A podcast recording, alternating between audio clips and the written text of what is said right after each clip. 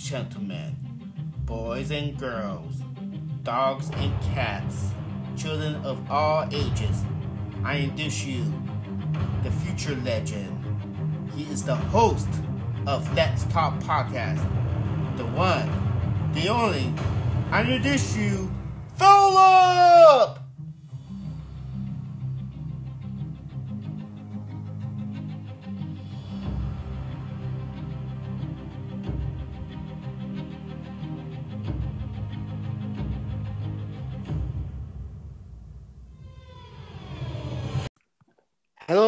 Everyone. Welcome to another episode of Let's Talk Podcast. I'm your host, Philip. This is episode 140. And today, we're going to give our thoughts on Wonder Woman 84. Plus, we will talk about other movies and TV shows. And I have a guest joining me, Ryan. Welcome to the show, man. Hey, what's going on, Phil? Thank you for having me, man. Definitely appreciate being here. Yeah, no problem. No problem. Thanks for having time to be on the podcast. I'm doing all right. How about you, man? I'm doing good, man. I'm just chilling, watching some movies. You know how it is. Yeah, I know. Especially we're in this, still in this zombie apocalypse, and oh man, zombie apocalypse, and try to survive the zombie apocalypse, but slowly it going back to normal, hopefully. yeah, But- definitely. yeah, knock on wood. But anyways, now back on December 25th on Christmas Day, Wonder Woman 84 come out on some theaters that are open in some places, and plus on the HBO Max. And I watch it. I did watch it twice, a couple times, and I was disappointed a little bit. Disappointed with, compared to the first one. I'm pretty disappointed because I have high expectation. What you think? What are your thoughts on that movie, Wonder Woman 84? Yeah, dude. So originally when the movie was like announced, I was obviously excited. I was I wouldn't say I was a massive fan of the first one, but I thought it was really good compared to what films came before it in 2017. And as the movie came along, it kept getting delayed and delayed. And this was even pre COVID 19. And it just started started to bother me that the film was already delayed half a year and then COVID hit, which then delayed it till Christmas pretty much of 2020. And this I absolutely hated this movie. I think this is like the second worst ranked film in the DCEU for me. And that's with Justice League 2017 in the mix. Oh, okay, yeah, I got you. I got you. Yeah, because you know, I remember me and my friend were talking about it.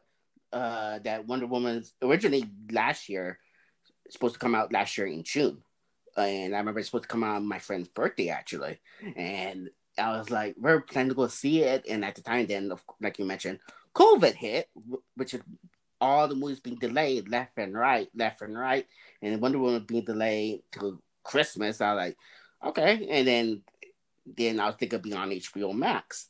And let me ask you this: When they announced it could be on HBO Max, what are your thoughts about they putting it on the, on the streaming service?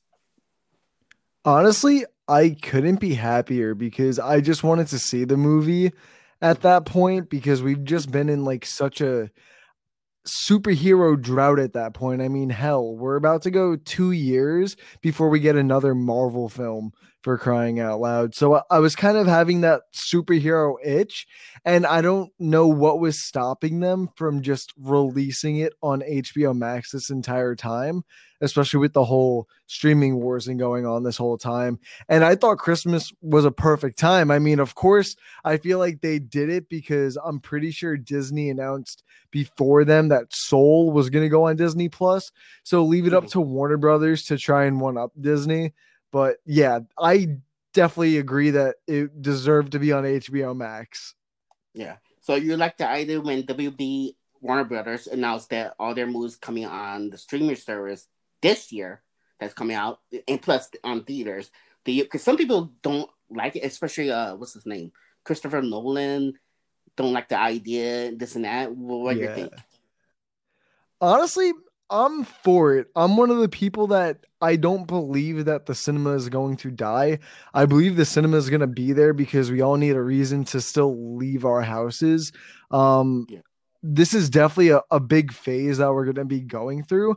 And I don't remember who it was. I think it might have been Universal or Sony, but someone just signed like a 45. Oh, no, I, I'm pretty sure it was Warner Brothers. Yeah, it was WB who just signed a contract for having their movies starting in 2022 be in the theater for 45 days. And then it goes exclusively straight to streaming. And then I think the DVD release comes out and the uh, PVOD on like iTunes and stuff.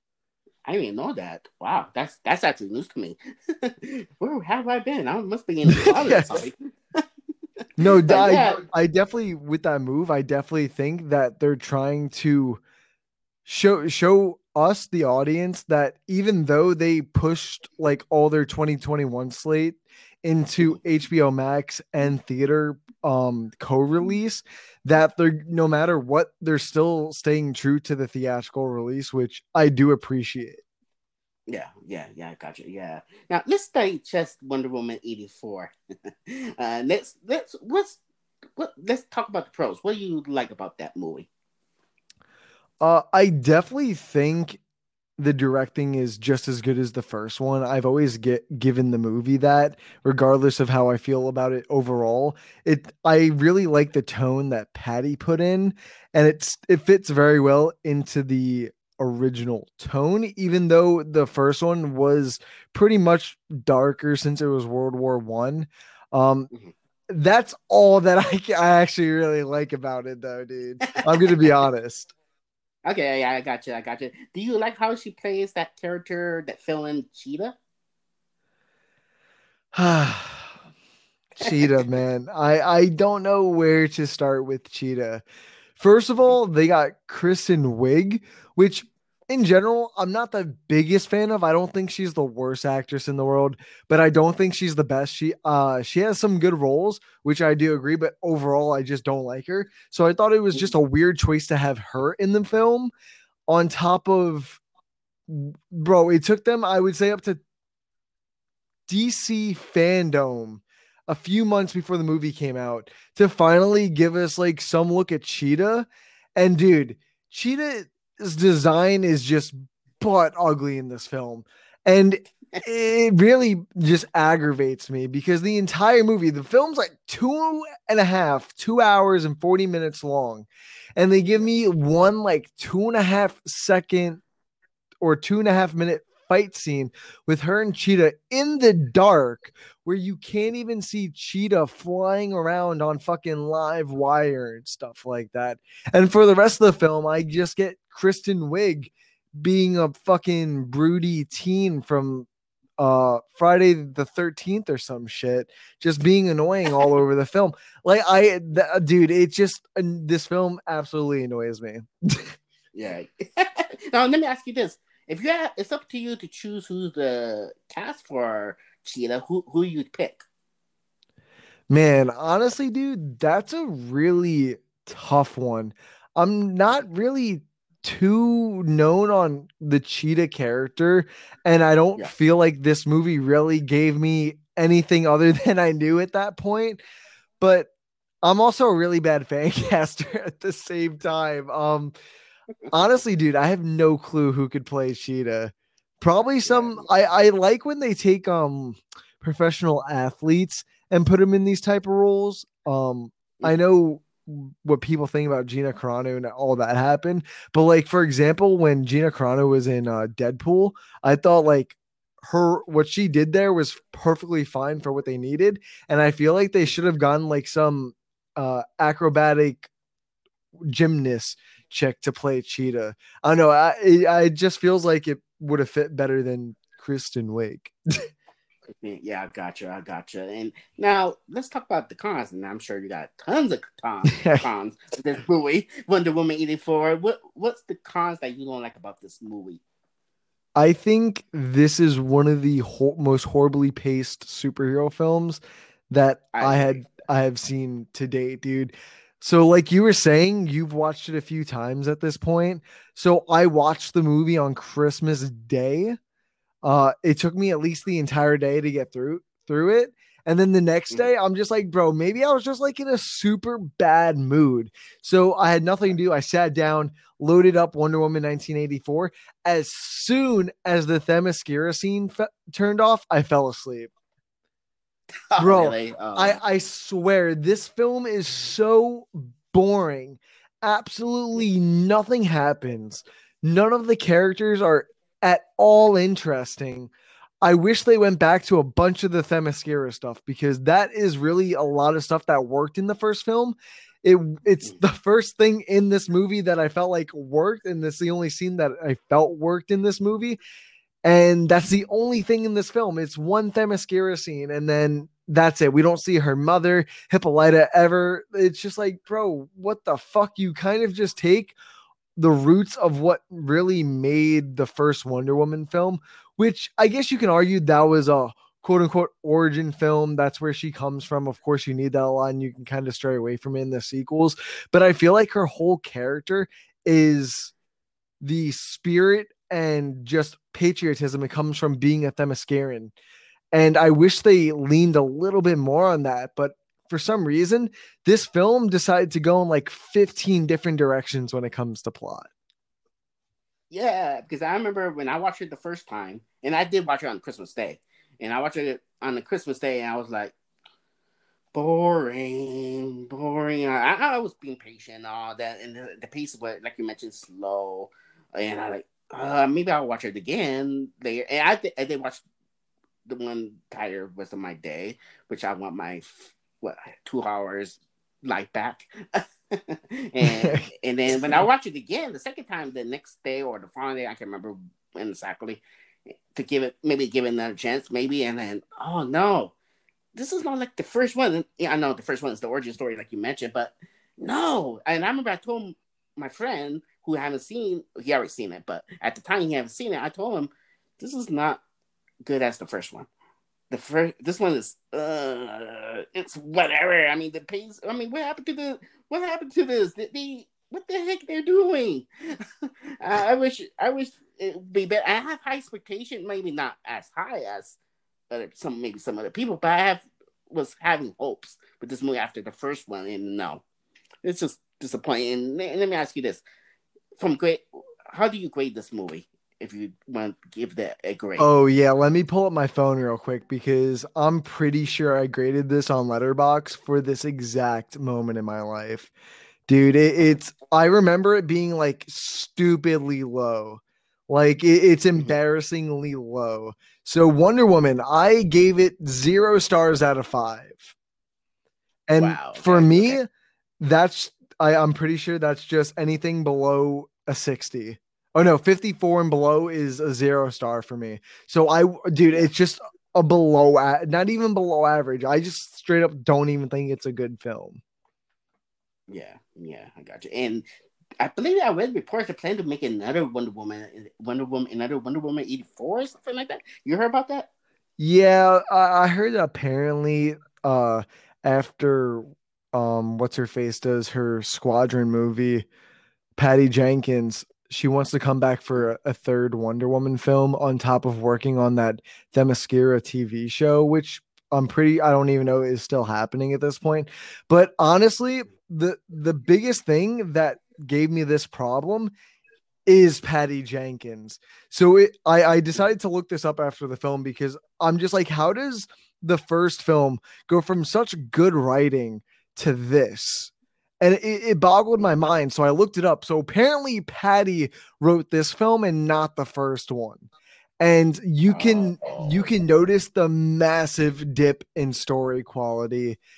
And that that's when I'm just like, bro, it really bothers me because I really like her directing in this film, but man, her writing was not that strong to me. And it makes me even more nervous for that Squadron Star Wars film she's doing because I don't remember if they said she's writing or directing it or one or the other. But if she's writing that film, man, dude, my hype would go way down compared to if she was just directing it. And if she does do the third one, I I want her to stay on as director at least, but I don't want Yeah. her to really dabble in the script. Yeah, yeah. They should have that same person who write the first one. Why you let her write the second one? You have a different writer. That doesn't make any uh, whatever. I'm I'm so mad about it right now. Oh man. Nah, dude, whatever. this movie is that type of movie. I, I get it. I get it. Yeah. Oh man. I mean, I mean, it could be worse as like Twilight. Yeah, that's my knock on it. yeah, but Twilight, I feel like Twilight, we can all just kind of laugh at. But with this film, it's just, dude, this whole movie is just so cringeworthy to me. I just cringe every time I watch like uh, a super emotional scene in the movie. Yeah, I agree. I mean, good. And you mentioned it. You say second worst DC movie next to what mixed with uh Justice League 2017. yeah, the 2017 yeah, the 2017 version. 2000 and don't get me started with the 2017 version. Uh, I, I I actually talk about that many times on my podcast. Yeah, I mean, and same with Superman versus Batman. Don't get me started that too. but and we will talk a little bit more about that in, in a while. The, the DC movie. My question is, what is your favorite movie? Damn. Okay, so dude, my favorite movie of all time is Avengers: Infinity War. Okay, okay, that's that's a good one. That's dude. One. I enjoy that. I, I uh, dude, it's it's a film that I feel like I can always go back to. I always just find something different about it that I love. And yeah, I know that it's not a perfect film. And realistically, I don't ever think there really is a, a real uh perfect film because everyone everyone's subjective. No one is going to be as perfect as someone else. You know what I mean? And, but like this is yeah. something near and dear to my heart, dude. It's a film that has taken its time to build up. Unlike certain properties, I'm not going to name names, but I- I'm sure we can all guess it. But this feels like such a monumental film of 10 years worth of movies. And I think it was 19 or 20 films at the time before Endgame. I think Endgame was the 22nd or something. So 19th or 20th yeah. film Infinity War was. And it just felt like this massive 10 year buildup that you knew was finally going to get paid off in some way. And I feel like it was the first ever movie to really pull the trigger at the end and kind of give everyone that holy shit fuck moment Cause dude, I if I if you ask me like one of some of my favorite film moments are sitting in a theater, it will be the last 45 or last hour of Avengers Endgame. And I will always say the snap because the amount of fucking outrage in my theater at 3 a.m. when that snap occurred was massively insane. It just shows you that, wow, this series was built up for 10 years and they really just wiped half the universe like that. And yeah, sure, we can all guess that oh, they're coming back next year with the, the follow up film because they need to make more movies, they need to make money. That's just how it goes. But for the time it was in 2018 for comic book films being super oversaturated at the time it just felt like a new comic book film was coming out every few months at that point and they were just doubling on top of each other it felt so fresh and new to have a storyline like this, so massive and cumulative, leave on such a cliffhanger and make you guys want to come back and watch Captain Marvel. The next three films after that, I feel like is, is just monumentally insane on top of being able to write 64 main characters interwoven together in a two and a half hour story that's fucking mastercraft if I've ever seen it. Like, bro, writing a script with like 10 characters is is difficult enough, but 64 main characters alone is just insane to me. Yeah, I agree. I agree. I mean, Infinite War was just a masterpiece. I mean, even Endgame too. That way, MCU were building the story for long period of time because they have their just plans. Unlike, as you mentioned, certain property, I'll I'll mention it. or let's face it, WB actually because they own the WB. nice going, WB. Um, I'm sorry, I'm sorry, but anyways, uh, and I enjoyed the Infinity. I remember, and I watched it the first day when it first came out in theaters. Me and my friend, and I were watching it, and then when Spider-Man disappeared, people actually thought he died. people were actually thought he's he's not coming back. Like, even they know they're planning to make the end game yeah, they were like emotionally. I like literally there were like some people in, the, in my theaters were emotion like tear up. Spider Man, you know, we both know Spider Man is the most popular icon here, but he disappeared and some of the characters disappeared. How about your theory? They, there were there like emotional, show like tearful when Spider Man disappear. The, you just like hit the perfect note. This movie has like so many just awesome moments. And that tear moment with Spider Man and Tony Stark, dude, like I'm not a sucker for crying in the theater, but like it made me choke up a little bit. You know what I mean? Like, like I said before, we yeah. know he's coming back. It's obvious, but dude, it just feels so raw and authentic, and you could feel the the weight and gravitas of what just happened to them because they're not used to losing like that, especially on the whole Peter Quill debate and something being right there, the victory and having it literally slip back in, into his hands last second.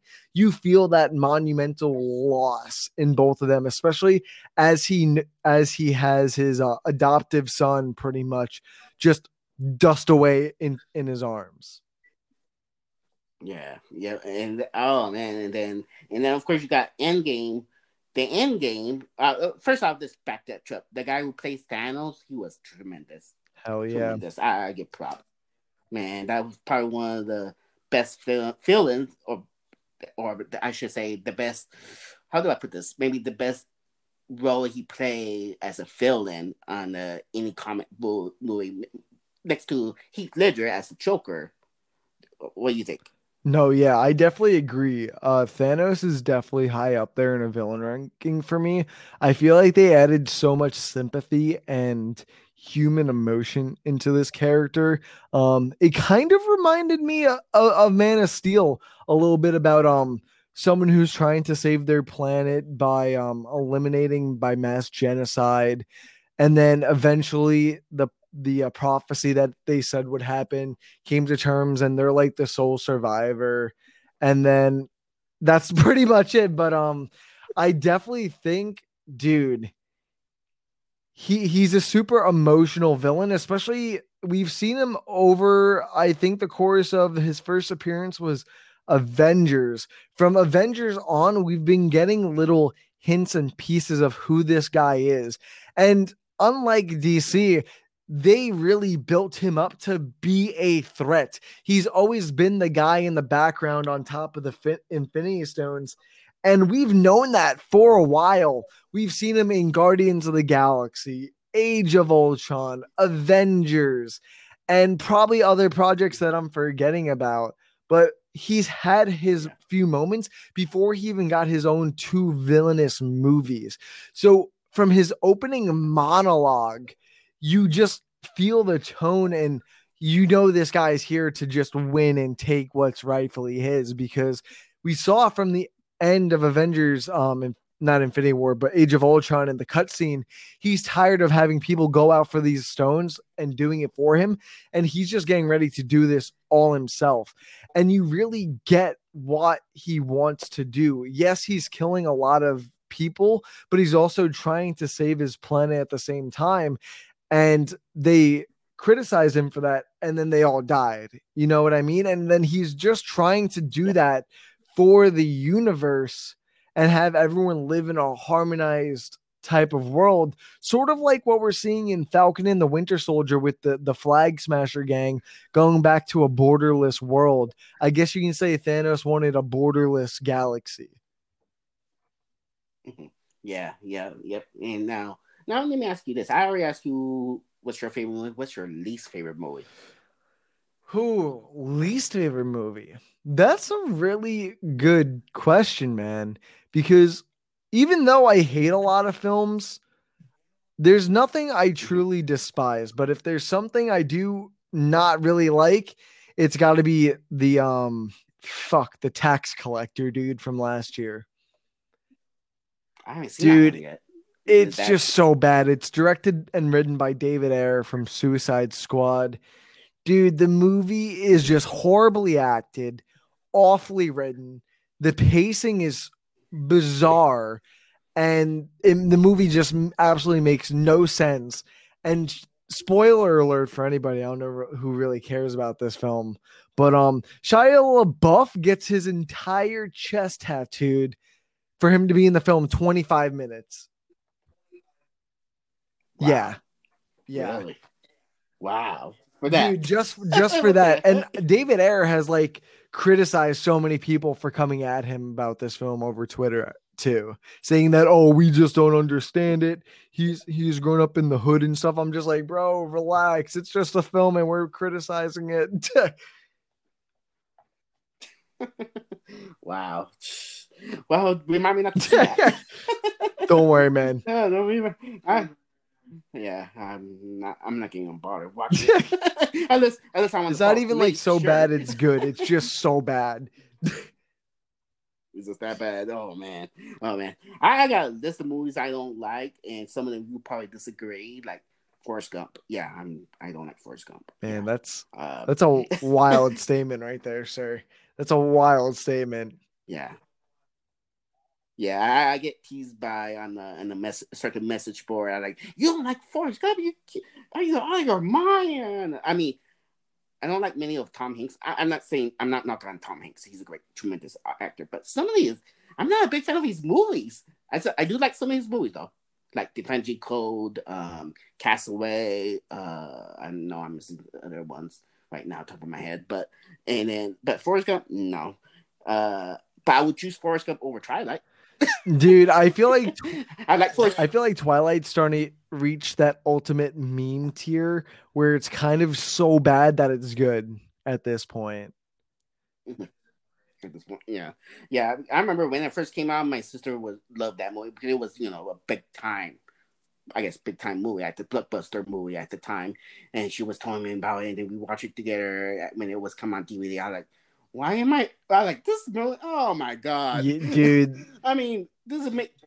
Oh. Yeah, dude. I remember when they were all every film came out, dude. My it's kind of like how I felt with the Hunger Games. I'm like, why why the fuck do we keep doing this to ourselves like they progressively get worse as the series goes on like bro no s- fucking teen pg-13 porno with vampires needs to go on this long like please just shut it down yeah oh man yeah just like just in it man come on i mean these now, let me ask you this: What type of movies do you like to watch? Like action movies, science fiction, horrors? Those what?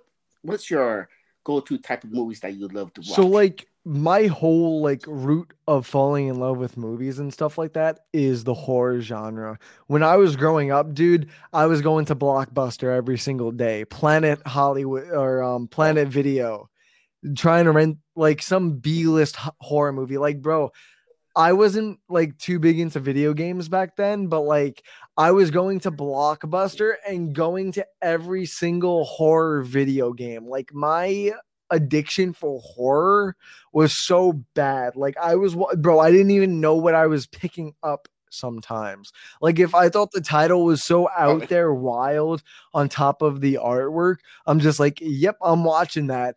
And like I was nine, nine, 12 years old, dude, watching these R movies like Friday the 13th, Nightmare on Elm Street, and then you've got Lake Placid, you've got dude, there's just so many great horror movies. You got Into the Void, you got all the wrong turn films. And these aren't like the big, big film franchises that I'm talking about. Have you ever heard of the Hatchet trilogy? Like, I know many people probably haven't heard, but like, dude, my root is in horror films. But over the years, dude, Marvel has made me grown to love superhero films. Like I absolutely wouldn't don't know what I would do without superhero content in my life. Um, I, I I know a lot of people take them as like popcorn films and stuff like that, and I agree. If this was 2012, I feel like we've gotten to a point with um these CBM's comic book movies where there's just so much rich lore in these. Like they're getting to the point of Lord of the Rings or Game of Thrones where I, I don't want to go like that, like grand scope, but like they're so deep. All the characters are getting so massively um relatable. And every film I feel like just has something for somebody. Like I that's why I love I'm just going to keep saying Marvel and praising them so much. If we look at it, they have 23 films and they're finishing up their second TV series pretty soon.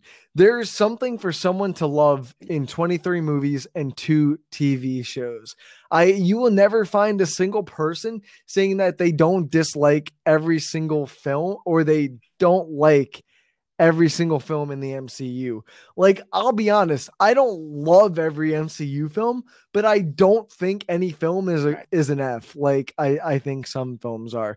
There's always something in each film that builds upon another. Like if we go back to 2008 and then look at the MCU now, dude, they're they're so different and it's just massive. It's weird growing up with such a big franchise like this, dude. I feel like I'm in the Star Wars for my parents. You know what I mean?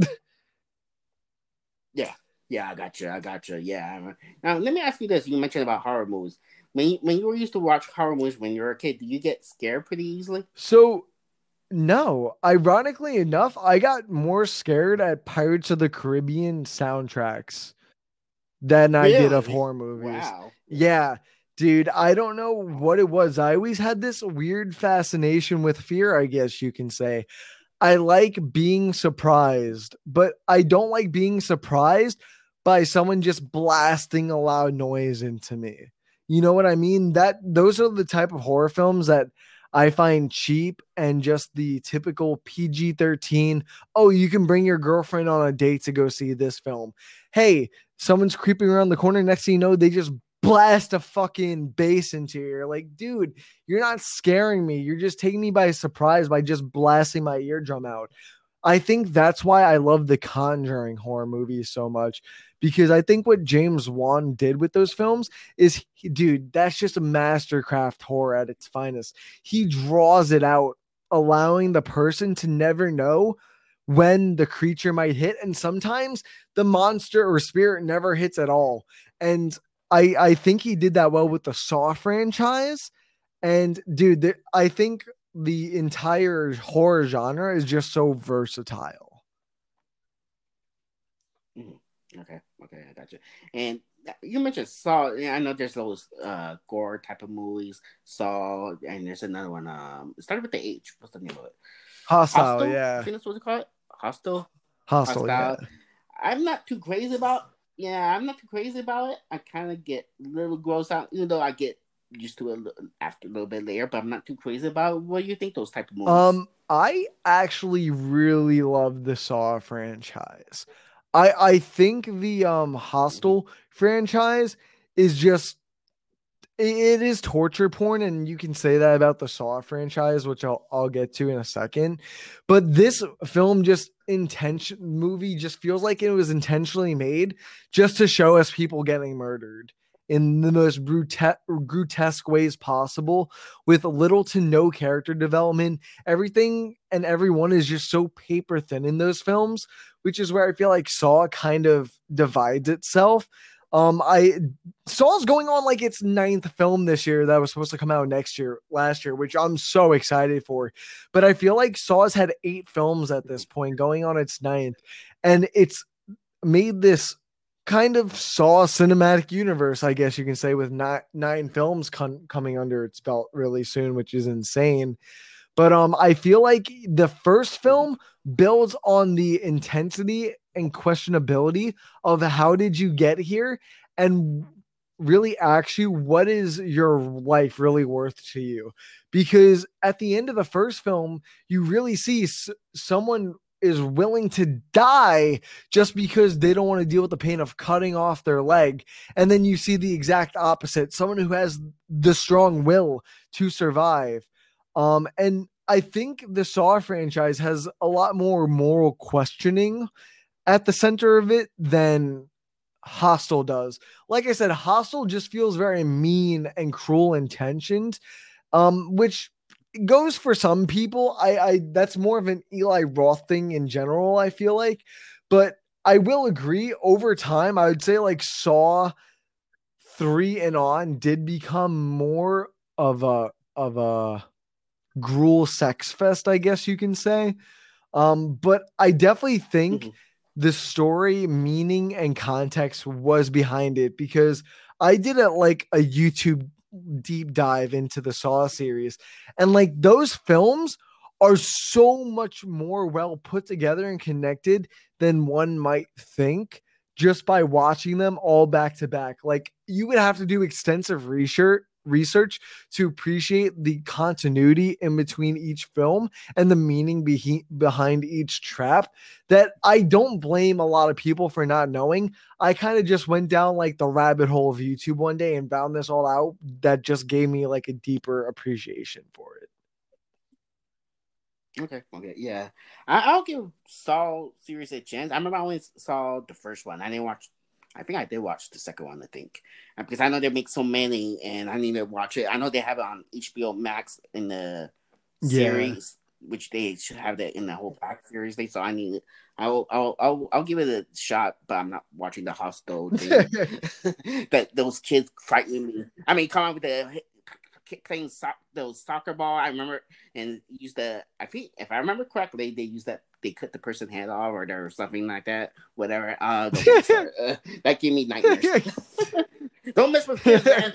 But like, dude, have I was say. watching But- Saw like fucking 10 years old, dude. It was insane.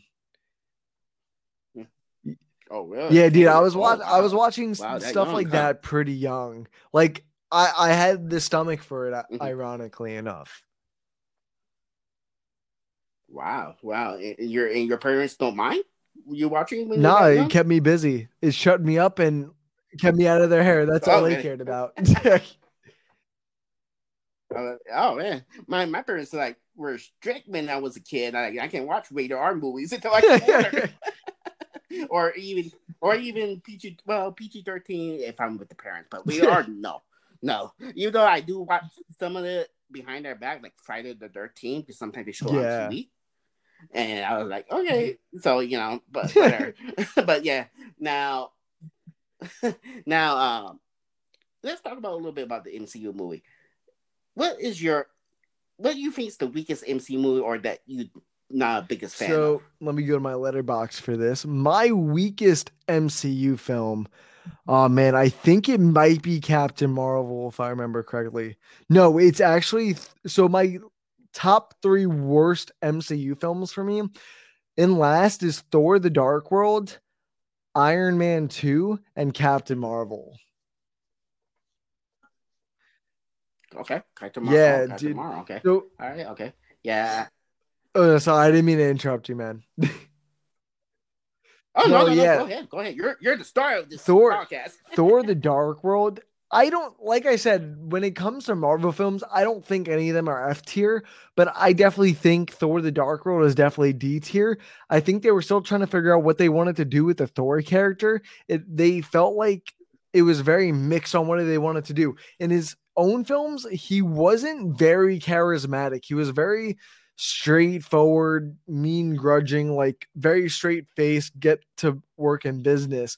But then you see him in these Avengers films and he's making like these quick smirks and comments. And dude, I'm like, this dude's fucking funny. Like Chris Hemsworth is obviously a very funny guy after Thor Ragnarok. But um I, I just felt like they Yeah. didn't let him explore Thor and really di- dive into that character and really fit into it because I feel like that's the one they the studio kind of mendled with a little bit, or if not, they really just wanted to do a 360 on the character with um Thor the dark uh Thor Ragnarok, not Thor the Dark World. And I just think the villains weren't very compelling.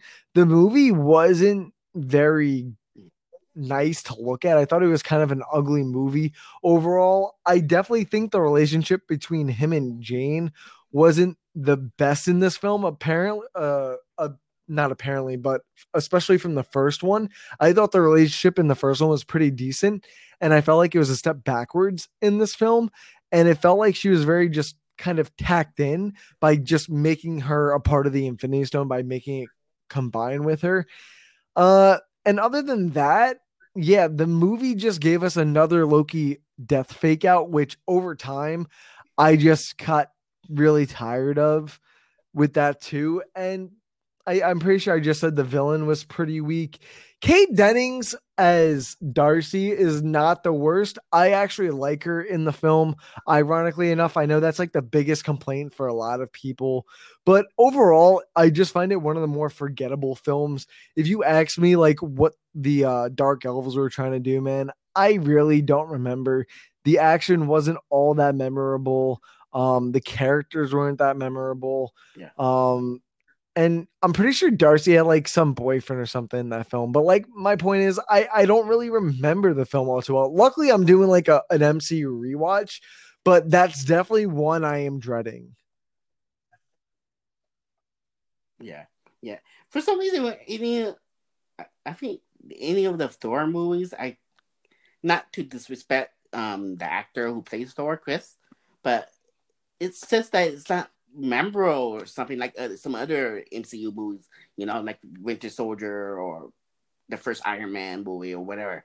And it's just like uh, something, you know, I know. the first Thor, I was like, I'm not crazy about. I don't hate it, but I'm not crazy about it. But that's just me, basically, with the first one. Um, I think there could be better. I mean, Iron Man 2, what was it, Iron Man 2 or Iron Man 3? Iron, I think Iron Man 3, remember the whole, the, they were probably gonna bring that one villain. Uh, what's that name? Oh, that villain. They they messed oh, it up. Mandarin? Start with the M. I think it started with the M. Yeah, they were gonna and they screwed that up. In this, you don't get that on Iron Man three. I think they screwed up Iron Man three, that which I think is the worst in the Iron Man trilogy. What do you think? Yeah, so I definitely I I will be the first one to say this. I think the Thor trilogy is better than the uh Iron Man trilogy. Uh when it comes to Iron Man, I don't like the second and third films. I shouldn't say I don't like them, but they're not mm. the high highest up for me. I think the uh second one like I said is the second to last and then the third one is like 18th or 19th on my ranking. Like they're they're pretty up there. I don't really find I can't find much to joy about them other than uh, Robert Downey Jr. himself. The first one's obviously an instant classic just because it it was the start of the MCU. So many amazing memories and just having that man play Iron Man and having him be that role, dude, wow. It's just super inspirational to see where he came from and to see what he turned out to be. And then with like Thor, I actually thought it was a decently solid first film. It was a very comic booky first film and then it went back with the second film obviously i didn't like the second film but the third film really turned it around for me dude i fucking love thor ragnarok it's like the second or third in my ranking dude like they did an absolute 180 with the character. They completely ditched his characteristics from like the first two and said, "You know what, dude? Be fucking funny and improv. Bring bring this fucking wacky nature of space into it and really explore this stuff and get away from all this um Odin stuff and stuff like that. Like cuz in this film they finally let Odin die they they move on from that and now it's really just Thor. He doesn't have his dad, he doesn't have his mother and he finds out he has a sister named Hela like bro. This film is easily super memorable. It made Thor an overpowered awesome Avenger going into Infinity War. They gave him a lot more meaning going forward after this film and during this film too i'd say um the and they also put in a Planet Hulk story that I've been dying to see in live action since the Hulk debuted in the 2008 film. Yeah, yeah. And remember the Fat Thor in yeah. the Endgame? okay. What do you think so about that? I know that a lot Thor? of people throw hate at, at um Thick Thor with three C's for kind of just playing off as like a comedic joke throughout the entire film. But dude, I think what Chris Hemsworth does with that role is something really emotional and distressing, dude, because it's like this is a man who just lost half his half his uh, home planet, home world's population. His mother's dead, his father's dead, his brother's dead, and the last thing he was able to do to stop the world or half the universe from disappearing. And he fucked that up. And he goes into this world of depression for 5 years straight dude blaming himself for not easily chopping off his head instead of just stabbing him through his um neck kind of. Like bro can I can't even imagine what type of toll that would take on me. And yeah, dude, he's probably in so much pain that he's just laughing at that point. I think the best scene to show this is actually the first one of him, us introduced to Thick Thor, of him talking about don't speak Thanos' name because hearing his name just puts him in that super depressive, dark space that he might have try to overcome or that he uses the alcohol to overcome because he became a massive drinker and eater over this time to kind of cope with the pain that he couldn't deal do without it. So I think having that mixed performance just speaks to what the character has gone through. And yeah, I think some of the shit he does in the movie is funny as fuck, but you know like th- through the laughter and the smile, is a character that's deeply hurting deep down. Yeah, I, I, I get it because you know it's like it's he was oh in, in, the psychology world or what's the word? Uh, he's like fucked up mentally wise, mentally wise. I mean, I've been through that. Well, not in that kind of sense, but you get the point. and, you know, and that's and he was tremendous, and and I I'm surprised he wasn't nominated for the Oscar award for that for that scene uh, for that uh, in that movie Endgame. And and let's take talk a little bit about the Endgame. I was admit that I was tear up when Tony Stark died, the the character. Dude, what, what about you? I think I maybe cried twice in the movie theater. This was one of those times. Um, mm-hmm. honestly, like I said when we were talking about Infinity War, dude, this is 11 years of build up, 11 years of story finally coming to a conclusive end. 23 movies, or no, 22 movies at this point. 22 separate solo films and uh just Avengers films and team ups all come together. The fact that they did it so seamlessly with, yeah, they've had a, a few flaws with like Spider Man Homecoming with messing up a few dates and stuff, but relatively, the continuity has been there. They've not really messed up at all, or at least to the extent of DC has, with only at least nine fucking films under their belt. And to have this emotional arc from the man who started it to the man who saves half the universe or half the universe again, I guess you can say. Mm-hmm. Having that start in 2008 to the end in 2019, dude, is serendipity to have them also say, I am Iron Man. The the one word that threw him to stardom in the first film is his last sentence to close him out. And I I thought it was just super emotional and the entire 10 minute like funeral scene was just it, it, didn't make me cry the entire funeral scene but it made me choke up. But the thing that really made me to like sob was the i love you 3000 man. That entire monologue that tony recorded before they went time traveling for his daughter just in case he didn't make it back, which ironically enough, he did make it back, but he died at the last second because they followed him back to this timeline. So he never failed. They just accidentally, I forgot who it was, but someone fucked up. I think it was like Rhodey or no, it was um Nebula that gave him the serum and the the uh, information to go there. But if it wasn't for that dude, Tony would have succeeded and seen his daughter. And to say I love you 3000 as a throwback to what his daughter said to him, and dude, it, it's just absolutely heartbreaking to know that he she will always like have that memory and always have that Iron Man helmet to just replay that message. Yeah, yeah, yeah. I try, I always try. I try to hold my tears, man. It's really hard to hold my tears, man. Man, I was that like so many people. It was like packed in the, in the, my theaters, and I was with my friend, a couple of my friends, and I was like, I mean, oh man, I, I need to try not to cry out, man. I try to rip a t-shirt to protect no, and or whatever. I, I can't. Man, it's hard to cover up, man. Come on. And, I mean, I would expect someone to die because it's pretty much in get in. It's the end basically. And I know because uh, Robert Downey, his contract expires, and same with Chris Evans. And I was like, oh man, let's just I can't believe this is it because he was like you mentioned from the beginning. You, know, from the beginning, he's like Robert Downey was like the heart and soul of those MCU movies. Yeah, that that was definitely scary. Uh, definitely after Endgame. I would say more so. I felt that after Far From Home or right before their Comic Con panel that year of 2019. But uh, that was something I was definitely nervous about because this whole entire time the MCU was Robert Downey Jr. pretty much. He was the face of the Marvel Cinematic Universe.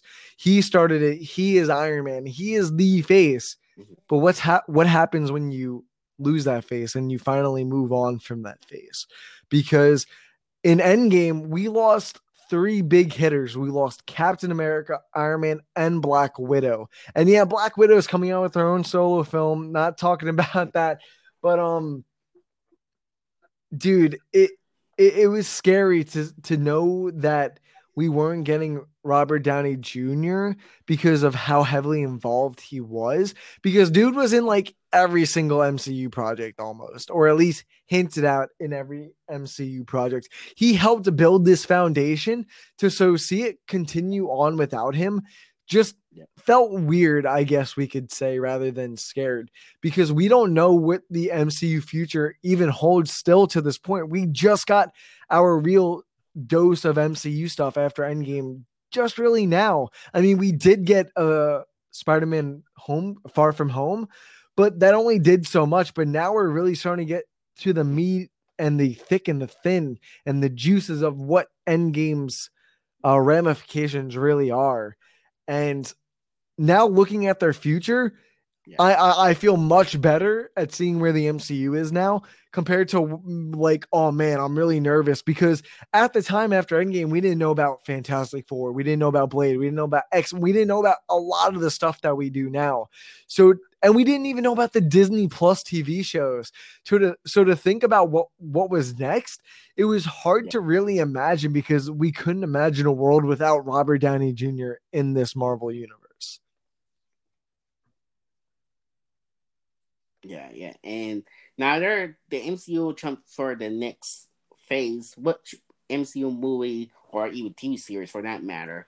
Uh, okay, so the movie I am looking forward to the most is Fantastic Four, dude. I love the Fantastic Four. I still like the first okay. two movies. I agree they're not very good, but they're they're comic book they're comic book films. That's exactly what I would call them. They're super bright. They're super just fun. They're they're not taken very seriously. You can kind of just put it on whenever you have nothing else to do. And I think relatively everyone's pretty much well casted in that film. I even like the Doctor Doom suit. I'll I'll be the first one to admit. Yeah, I like the Doctor Doom suit. Oh, really? That's just me. And okay. to see what Fox did to them in 2015 was dude it was absolutely heartbreaking to see what happened with that film and and to know that one, Marvel finally has the rights back to it, and two, that Jon Watts, the director of the Spider-Man trilogy is directing the first film. My confidence is high, and with the MCU's track record, I honestly expect nothing but greatness with this project. But with the TV show side, yeah, man, dude, there's just so many TV MCU projects coming out. My two biggest ones I'm excited for are Secret Invasions and She Hulk. Um, She Hulk has kind of always been like an underrated player for me. I've always kind of liked her. I don't think we've really seen too much of her, even in like um, I would say animated films, animated projects, and we haven't seen her in live action. So I feel like she, her, it's her due for that. I'm really curious to see her and Bruce's um connection in the MCU. I know they're cousins in the comic comics, but I just want to see how they play off each other in the MCU with the world that we're given. And I love the Hulk. The Hulk is like one of my favorite uh Mhm. Marvel characters on top of Spider-Man. So any type of new Hulk is just something entertaining to me. And Secret Invasions has Samuel L. motherfucking Jackson fighting Skrulls pretending to be Avengers. What's not to love about that? Because that's just an awesome storyline from the comic books to adapt. And we're getting it in television form. So we're not constricted to a two to two and a half hour runtime because I don't think they'd do a three hour movie for this. Okay, yeah, okay, okay, yeah. I, I'm looking forward to Doctor the other Doctor Strange movie, the second one, what the first, and of course the She-Hulk, as you mentioned, and the Loki series, and and the reboot of the Blade movie. I'm very curious how they're gonna do that with that connect to this phase. And let's talk about the this uh, uh, upcoming new phase. The last phase, Thanos was the big bad wolf, and I have asked a question before about this. I'm gonna ask you. Who do you think will be the next So big bad I think it's gonna be Kang next the phase? Conqueror. Um, I I know they've uh already teased Oh, him a little bit. Um, I forgot the dude's name, but he was from that one HBO show, Lovecraft Country, and um the Five Bloods. But he's gonna play Kang the Conqueror in Ant-Man 3 Quantumania, which I cannot wait for, by the way. But I definitely think they're gonna pull a Thanos with us.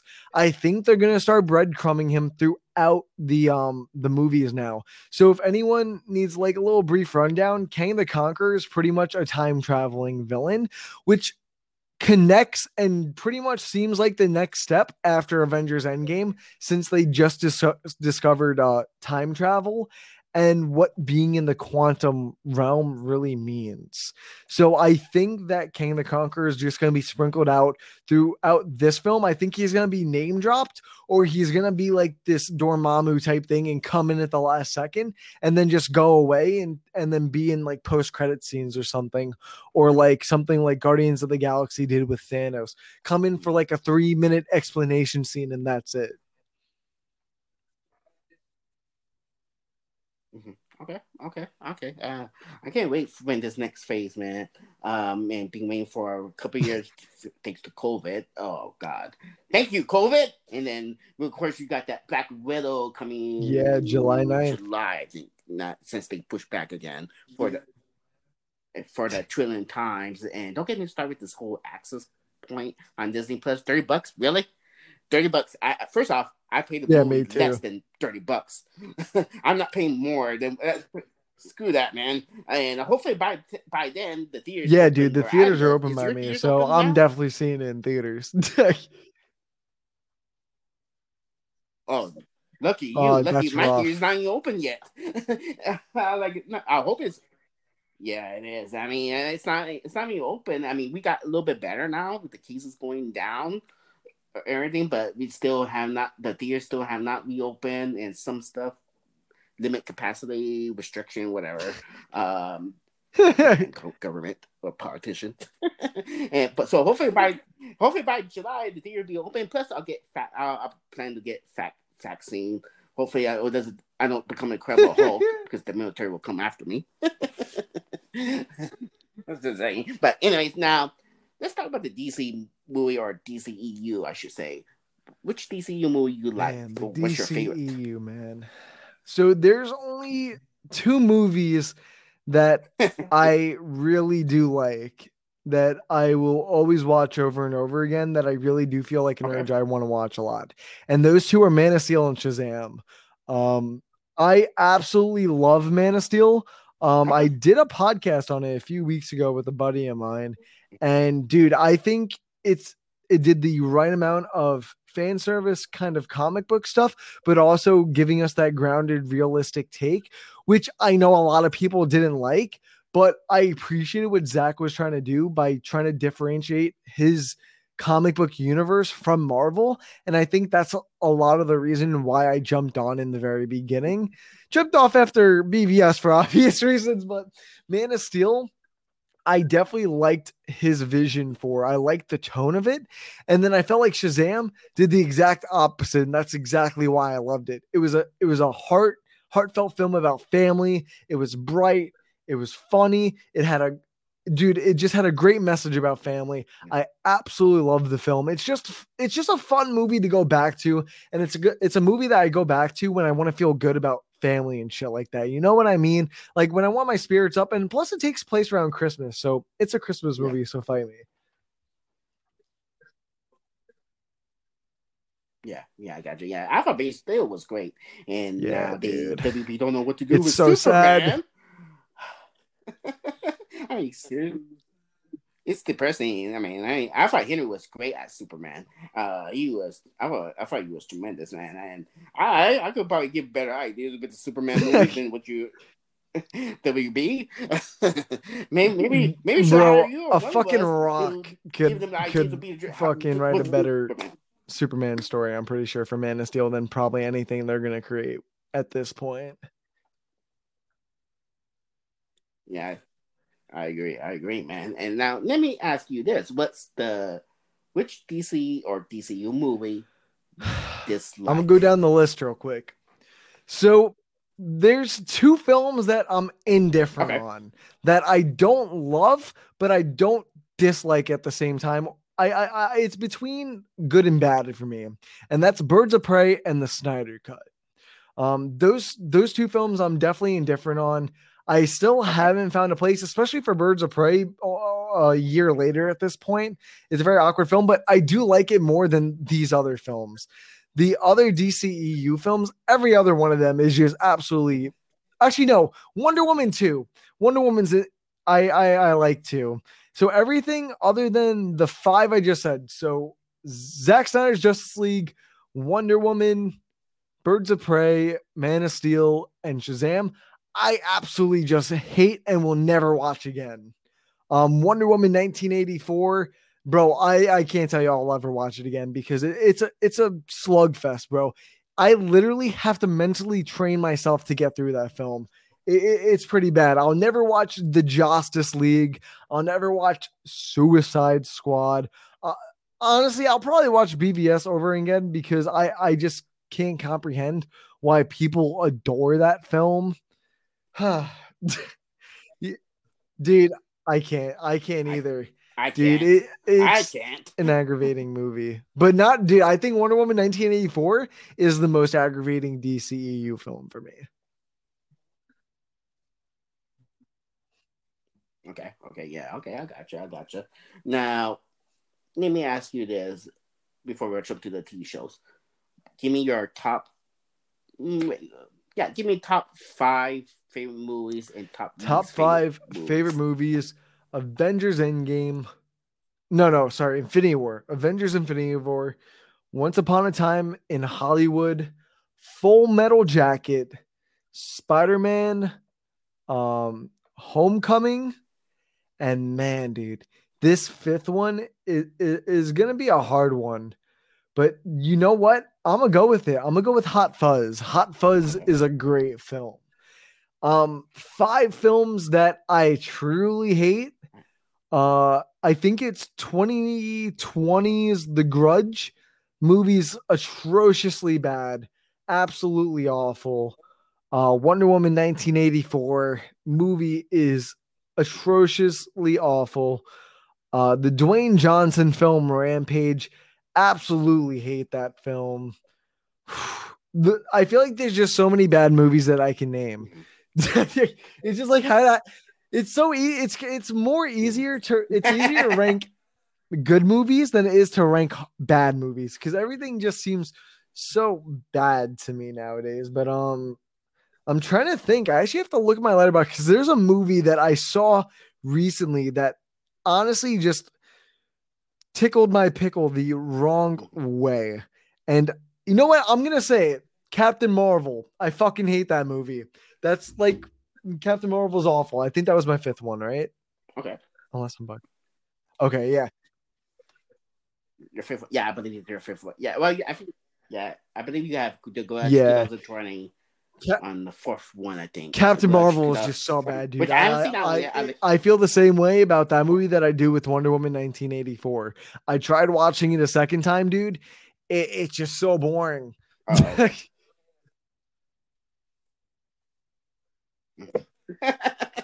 okay, okay, I got you. I got you. Now, let me ask you this, and we we see a lot of movies reboot, many times. Reboot, reboot. Which movies that deserve to be reboot that hasn't been rebooted? That's a good, good question. So I think the Lethal fran- Lethal Weapon franchise should be rebooted. Um, they they did do a, a soft reboot on Oh, TV that's a good- that I thought was really fucking good. The first two seasons were really good. Then the third season, they lost the uh one of the main one of the main guys. Uh, they lost the guy who plays Riggs, and the show went down drastically and just got canceled after that. But I know they're making a fifth one that's in production right now. I'm pretty sure. But man, I would really like to be a, see a rebooted version of Lethal Weapon in today's era. Sure. Okay, okay. I'll give you one movie I would like to see reboot. I know there's rumors about it. Yeah, they're, Um, they are making a movie on that. I'm pretty sure. I Yeah, they are. I think I think they got Oh. Noah Oh, Oh, okay, Centineo so- to play him. I'm Okay, pretty okay, sure yeah. the dude from uh, Love Be My Always or whatever that Netflix movie is. To all the boys I ever loved or some shit like that. Oh, okay, okay, I got you. Okay, yeah, I can't wait to see that. Yeah, because I remember the the old movie He Man from the nineties.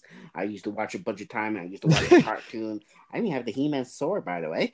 You Yeah. you know the I'm the master You know what- universe. You know what really Yeah, needs yeah. to be rebooted though, times, bro? good time, man. Power Rangers, dude. I'm I'm so tired of my boys being dir- done dirty. Oh, yeah. Power Rangers were my childhood show, dude. I love the Power Rangers.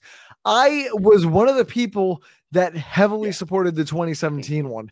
I thought it was a really good character piece on them. And if we got a sequel, I definitely believe that would have been a much more uh, action intense sequel. But I feel like for the one we got in 2017, bro, I really liked it. And I thought the casting was on point for that movie. I agree. I agree. I I did enjoy 2017 version, and um, and then they, I thought I know there were gonna where there were used to play make it part two, but They Dude, they just gave up. it- they they just just said, "Oh, we got bad a little bit reviews. Fuck it." They just dropped in the trash can. Like they did so many things right. They transitioned the characters so well into modern day. I really like how they made um Trin uh, into. I don't know if they. I don't know if it was bisexual or gay in the film. They never really clarified, but you know that she leaned more than just one way on towards men. And then you have Billy, who's on the spectrum in this film, um, which is a nice a nice difference from Billy, who's also black in this film too, which was really cool.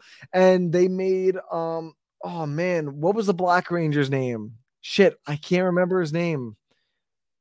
But but they made Oh. they made him an Asian dude who's playing Liu Kang in the new Mortal Kombat, which I'm so excited for. And I feel like they really gave each character a much more emotional depth than anything before because every other interpretation was just like, oh man, each character is just really good looking and really perfect. yeah, yeah, I know, yeah, definitely. And I, I thought you mentioned Liu Kang and Mortal Kombat. Mortal Kombat, one of the movies I'm looking forward, which I'm this year. Oh man, Mortal Kombat. I mean, that's I remember when they decided to Yes. reboot Mortal Kombat, which it needs to reboot. Don't get me started on with the knives. I mean, what the heck? Why you make PG thirteen first of all in Mortal Kombat? Mortal, this is Mortal Kombat we're talking about. You could at least rate, make it rated R. You make it PG thirteen. I was so mad. I was disappointed by it, like with that. And then, and when they plan to make it reboot, I saw the trailer. That looks really good. So I have high hopes and more confident Sub Zero, which is my favorite character, by the way. And but and also of course there's King Kong vs Godzilla, which is coming out next week on HBO Max and some theaters. What Dude, you look for the I'm super excited for year? Godzilla versus Kong next week. I can't wait to go to IMAX and watch that because it's open by me, and that movie deserves to be seen on IMAX before I watch it on HBO Max. Um, I, I'm so excited for Mortal Kombat 2. The first movie from 1990, 1993 is a guilty pleasure film for me. I know it's not a good one, but it, it's definitely something memorable. Um, that sequel though is fucking atrocious. I, I I can't defend that movie whatsoever. But dude, James Gunn's Suicide Squad, I'm really really looking forward to. I'm looking forward to In the Heights, Dune, bro. Spiral, the Book of Saw. I can't wait for it. Dude, there's so many great films coming out this year, or that I at least hope come out this year.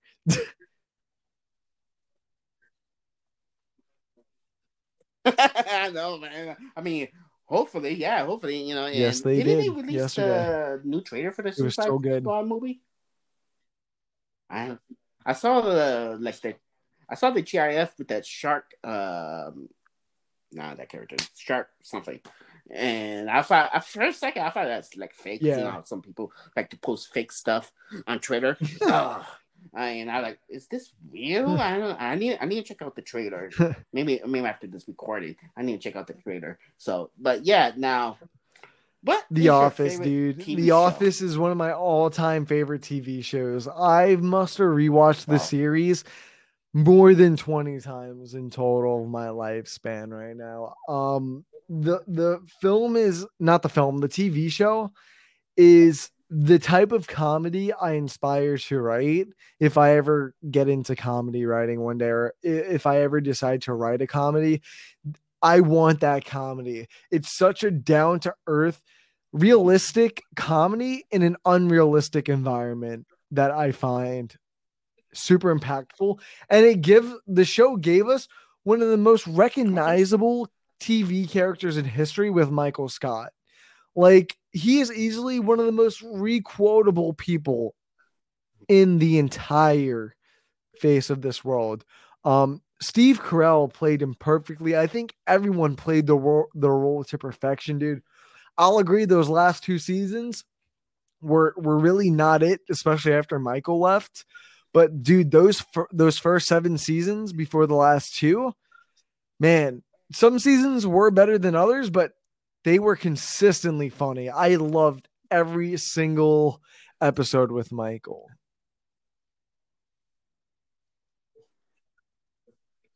Okay. Okay. Yeah. I will admit I have not seen. You got to, man. Shows from The Office, and I heard good things about it. So one of these days, maybe I'll check it out.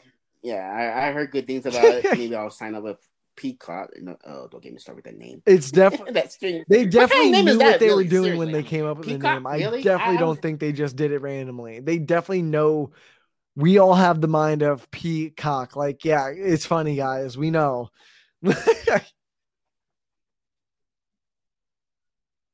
Yeah. yeah, yeah. I, I, mentioned that last night when I had a podcast last night. I was like, "What kind of?" I was like, "Maybe I should rename my podcast to Wooster." I mean, no, I won't. But, but I mean, come on now. But now, Man, that's a hard one because there's a TV lot of shows that I really don't watch if I, I dislike them. But there's one show where I've never liked, but I kept trying to give it a shot. And that's CW's Batwoman, dude. I absolutely fucking hate that show. They do, I, I feel like behind the scenes, that show is just. Making, is just fucking itself over. The entire first season was bad. I'm just gonna say bad, but then all the problems really started occurring once COVID hit. Once COVID hit, it caused the entire season to be uphanded by like three episodes. They cut three episodes. The season ended on a really weird spot. It didn't make too much sense. And then a few weeks later, Ruby Rose, the title character or actress, leaves the show. Then instead of recasting her, they decide to do a season Yeah.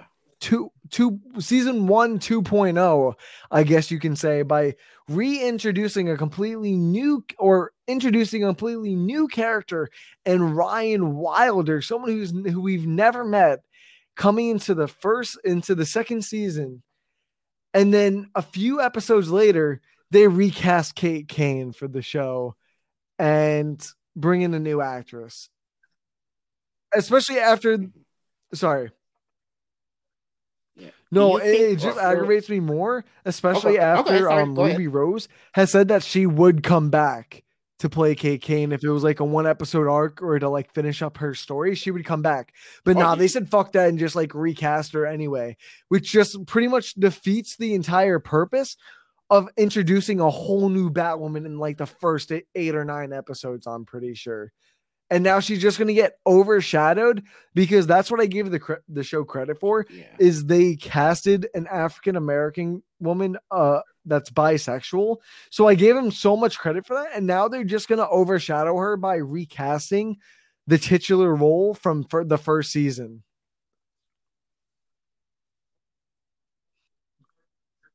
Mhm. Yeah. Yeah. Do you think or feel Honestly, that they should just get rid of it altogether and just Let? Warner Brothers ruin it with a movie. let, let, let them have it and then ruin it. Don't give any ideas, man. bro, bro, Warner Brothers be like, you know hey, let's just bring will. You know uh, Jo- will. Joss Whedon to make this film. Look at Bat look at Batgirl. Oh man. oh Yeah. man, come on. I mean, WB needs serious help, but I mean, seriously, they need serious help. Oh, I mean, I, I I'll give WB credit, or think WB they're gonna uh, release movies on the HBO Max because there's some people who don't have their theaters be open yet, like me. Depressing, and so you know I get to see some of the movies, you know, Godzilla Kong, which I'm looking forward, which I'm going, to I'll check it out next week. That's coming out next week, and so on and so on. That's not, and I, I already saw a Tom and Jerry movie, by the way. and by the way, Jerry's still an asshole. and and I, I thought that was, I thought that was a great movie. Actually, I thought that was a good movie. I shouldn't say good, but good movie. Uh, bringing childhood movies or our childhood dreams, or yeah, we speak English, childhood uh, memories, and you know, but yeah, you know, now if if you want to pick a TV show that needs to be reboot, which one would be? I know there's a show that I want rebooted. I, I just can't figure it out in like my head. There's a show that I know that should be rebooted. And you know what? I'm gonna say Daredevil needs to be rebooted. Um that show that show needs to come back. I absolutely love the I absolutely love the Really? show.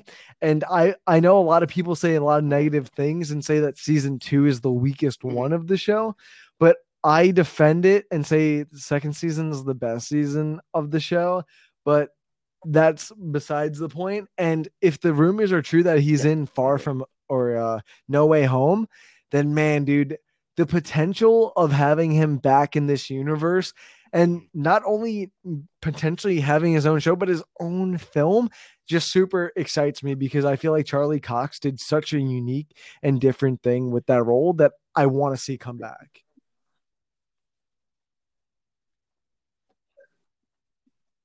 Yeah, me too. I, I thought Daredevil, both season one and two was tremendous. I thought I, enjoyed it. I, I thought it was great, better than the Ben Affleck Daredevil, Daredevil movie. Sorry, Ben Affleck, not not your fault really. It's basically you you get the point. point, and you know, and I enjoy it. And the guy Ben Affleck, I mean not Ben Affleck, Charlie Cox.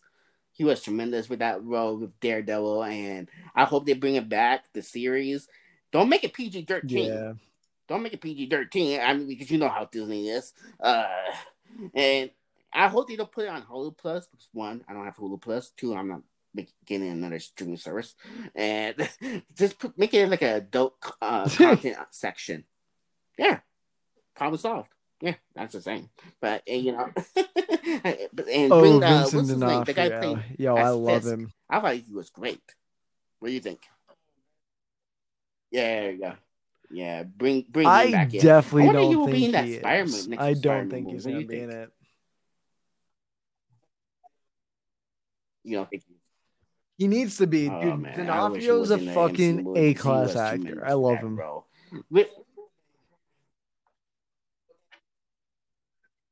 yeah, yeah, same here, same here. Now, let me ask you this: Have you met any actors or actress, or when you go? So any, I if you do actually haven't been to Comic-Cons? any Comic Cons, but living in New York City for a long time, I ran into my fair share of famous people. Um, I was working at a gym one time on the Upper West Side. Uh, I was a rock climbing instructor, and you know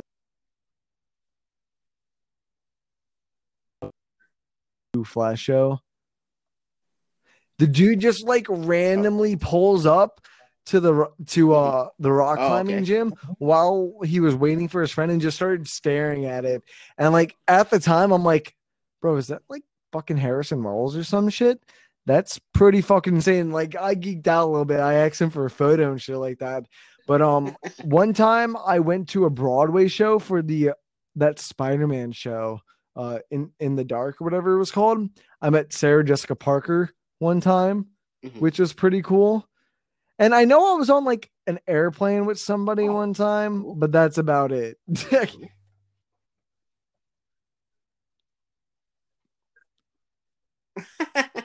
okay, okay, I got you. Yeah, I, I met, I did went to a few comic cons here where I live locally. We don't hardly get anything Yeah. here because I live here. that's our out of nowhere, thirty years behind. I'm kidding about the dirt. Yeah. I, I live in the desert, New Mexico, and no aliens don't exist in Roswell or, or whatever. Those Area 52 you hear about those rumors. I don't think it's real, but whatever. That's I'm jumping off a different subject, but my fault. But anyways, um, I met. Let's see who I met. I met.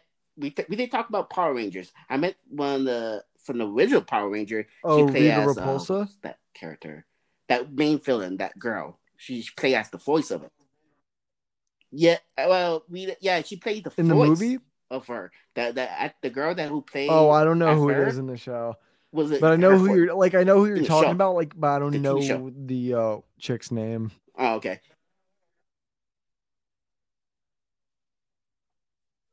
Yeah, I can't remember her name, but she played the voice of Rita, and then Yeah, another one played the voice of the other villain, um, Goldar. I think that's his name.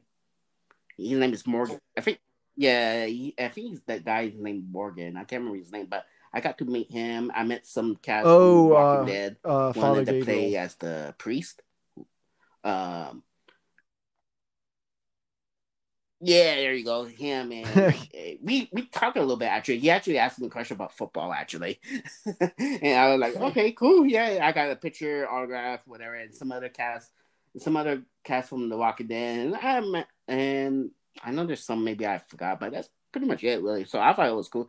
I thought Comic Con was a cool experience. Um, we supposed to have it last year, but due to this Well, they, I don't know if you saw this, but like an hour ago, dude, they announced that this Thanksgiving that they're pushing Comic Con in San Diego to this Thanksgiving this year.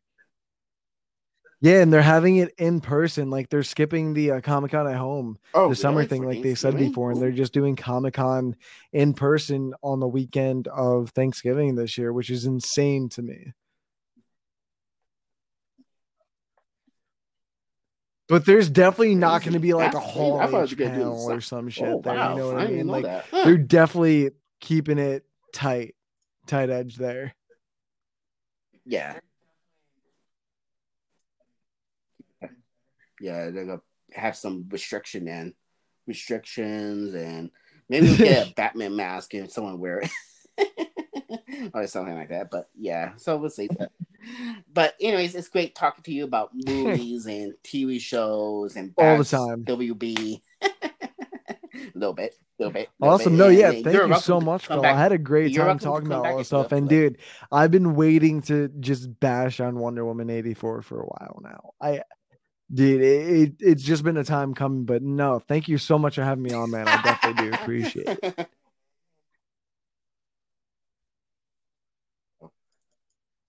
Yeah, no problem. Thanks for having the time, man. You know, and my voice survived because I had a podcast last night, and I about I had like a four hour show, by the way, four hours.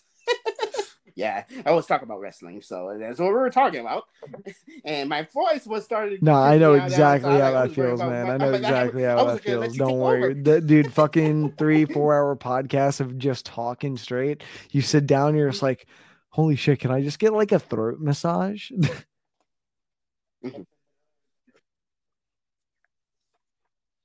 I know. I was I was getting my hand trying to wrap throat, and I'm like, uh, I'm gonna strangle myself, man. oh man, but yeah, and you know, and I'll let you know. Uh, whatever we talk next, we could talk about more movies, maybe bash some more some certain movies that maybe other bad movies we've seen or good movies, whatever. And I'll let you know. Oh yeah, Um, you guys is can check me out on in, Twitter at Twitter just YouTube Ryan again. like that. Um, you guys can check out my YouTube channel called The Geek Fix. I post like my short films and stuff like that, pretty much like a creative channel. But I do post a weekly podcast on there called the Backroom Podcast, where I'm the consecutive host. But I always have a few friends. We talk each and every week about a new film, and I'll either usually keep it relevant to a, a new movie coming out, or we'll talk about a new movie. And yeah, the whole idea is getting a new friend on each week and talking about it. And Phil, I'll definitely ask you to come on soon, man.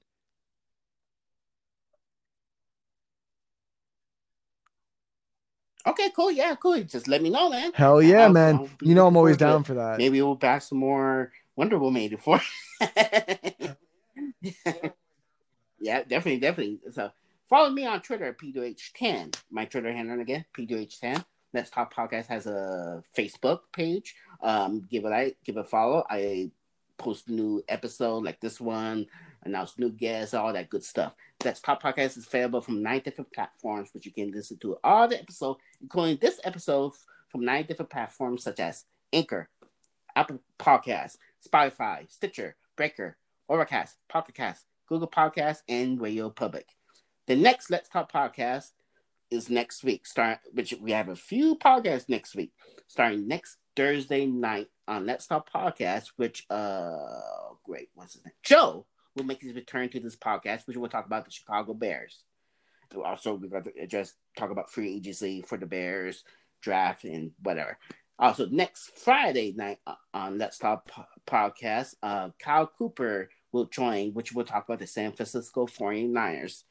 Also, next Saturday night on Let's Talk Podcast, Mike will be- make his return to this podcast, which we'll talk about the New York Jets, New York Jets, and professional wrestling. Nah, tuned dude, I've, I've never Saturday watched night. wrestling Let me ask in you my this: life. Are you a wrestling fan?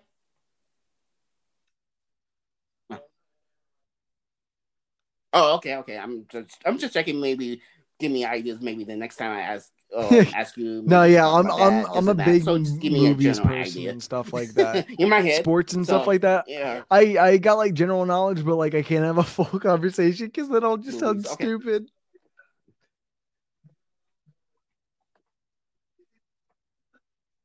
Yes. Oh, okay, yeah. Well, do what I do. Pretend that you know something.